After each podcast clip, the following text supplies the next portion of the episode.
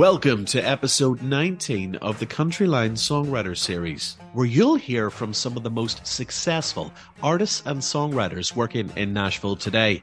Country music is all about storytelling, and this is where you'll discover the stories from the people themselves of how they managed to find their way into such a competitive industry and rise to the top, what motivates and inspires them, and what they've learnt along the way. Brett Young was born and raised in Orange County, California, and was a teenager when he first developed a love for music and learned to play the guitar. His main interest, though, was baseball, and he was being scouted by the majors during his high school days.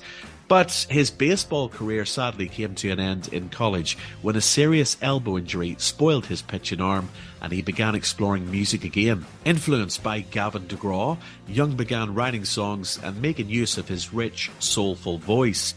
In 2007, he was appearing regularly at California listening rooms and he'd released his first record, a self-titled EP. In 2011, Young released a second independent effort, Make Believe, and On Fire followed in 2013. After Young's first decade in the business, he'd appeared at some of California's most prestigious venues, including the Troubadour, the Roxy, and the Viper Room, and he'd opened for the likes of Colbie Caillat and Katy Perry. As Young began bringing forward the country influence side of his music, he left California for Nashville and celebrated the move with an EP titled Country in California. Young's new sound attracted the attention of the powerful Nashville based label Big Machine Label Group, which signed him to a record deal. Young's debut for the label, a six song EP titled Brett Young, was released in February of 2016. His single Sleep Without You fared well on both the country and pop charts, reaching 81 on the Billboard Hot 100. Another hit, in case you didn't know, followed before the release of his full length Big Machine debut in February of 2017. The album hit number two on Billboard's top country album charts and eventually went platinum. Here he chats with myself, Stuart Bamford. The Countryline Songwriters Series with Brett Young. I mean, your debut album, it came out literally just over a year ago and it's been so well received across the world, you know, critically and commercially. Three absolutely huge smash hit singles. And now you're releasing my favourite, which is Mercy. Yeah, that's, you know, what's funny. That's actually my favorite song on the record, too. And um, it almost didn't make the record. We, uh, we thought we were going to go with 11 songs and we had we had them all recorded and ready to go. There was this this thing with iTunes where uh, that we didn't know we had put out a six song EP first, and when we went to go put out the album as a whole, we didn't know that it had to be twice as long as the EP in order for customers who had already bought the EP to be able to do the complete the album purchase. Uh-huh. And uh, so, kind of as a fluke thing, we had to do one more song, and I knew immediately when that came up that, what song I wanted to squeeze in there, and um, it's been my favorite the whole time. And and you, there's some sort of hesitancy sometimes to put uh, two ballads out off your first record, but um, the the response we've been getting from Mercy at the live show has been so good. We just we knew we had to go with it, so I'm really really excited. So if you're gonna break my heart, just break it. And if you're gonna take your shot, then take it, take it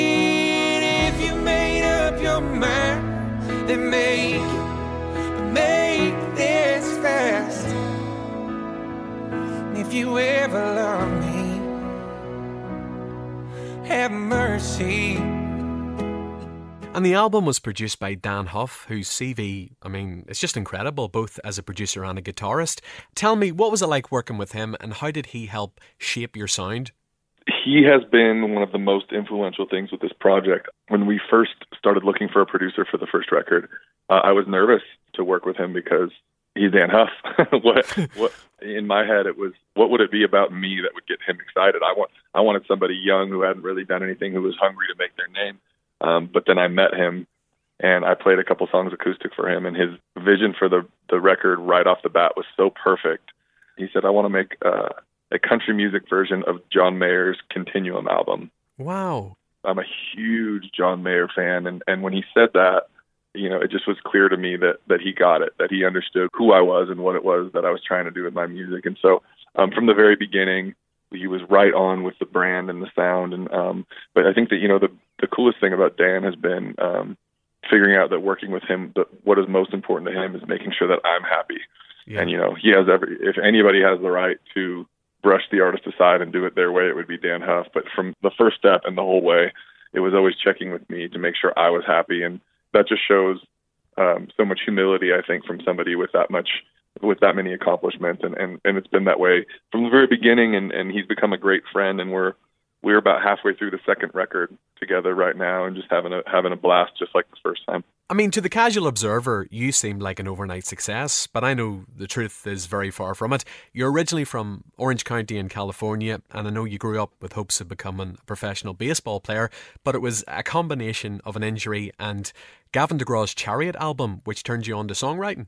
Yeah, that's right. Um, just like you know, most kids, you grow up and there's you know organized sports and um, I very quickly figured out of the three that I was playing that baseball was the one that I was best at, and so we focused on that and um, was able to get a college scholarship and had some interest from the pros. And um, I always say, if you want to make God laugh, tell him your plans, um, because I thought I knew exactly what what I was going to do with my life. And then at 22 years old, I had to you know press reset and figure out what it was. And uh, I had always played guitar and uh, just never thought of music as something that I would do as a career. But yeah, it was early 2000s. I heard Gavin's first record, Chariot, and I I just fell in love with the songwriting. I think he has such a unique way of saying something that we hear and or say every day, uh-huh. but in a slightly different way that kind of makes you turn your head or makes you think.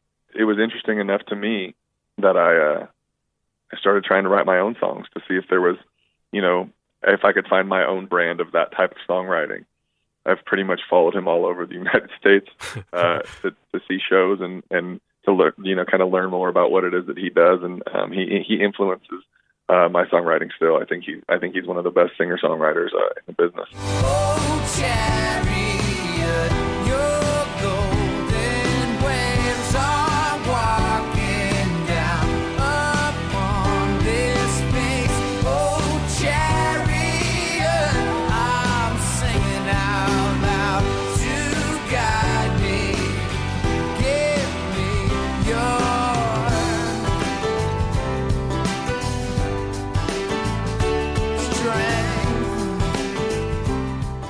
Because I heard this story that years ago you took your cousins to see him at the Hollywood Bowl, and then later that night you were in a diner on Sunset Boulevard, and he, like a scene out of a movie, just came walking down the street.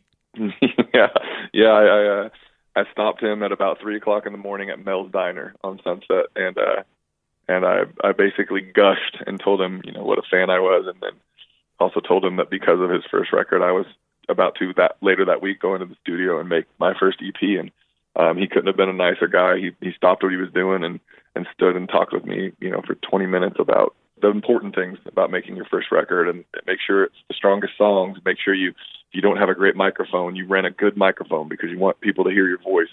You know, just just things that would seem obvious, but that he wanted to, you know, he knew it was my first, and so he wanted to make sure I I, I did everything that I could, and you know that's something that he absolutely didn't have to stop and take his time to do uh, but he did. And so, you know, over the years, we've actually become really close friends, uh, like a, a dream to to you know go from starting a career because of him and, and my admiration for him. And, and you know, fast forward to this year, my first headlining tour came through Nashville, and, and Gavin came out and actually jumped up on stage and uh, talked to the crowd for a minute. And it's just it's been a, a really cool kind of full circle uh, a thing with with my friendship with Gavin, and and and again, like I said, he still he still continues to give me advice, but um, you know, again, just me as a fan of his, um, I feel like I still learn from him. And so you moved to Los Angeles, and you were there for I think about ten years, and you became good friends with Nicole Scherzinger.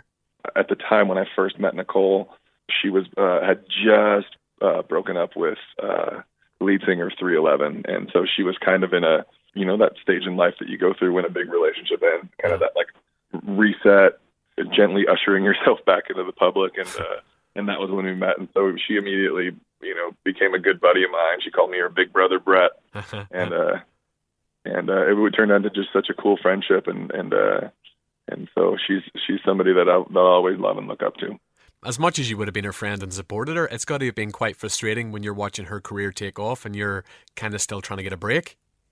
Yeah, you know, luckily for me, the timing of it was was one that uh, it, there wasn't a lot of room or, or reason to be selfish. I had just gotten to LA.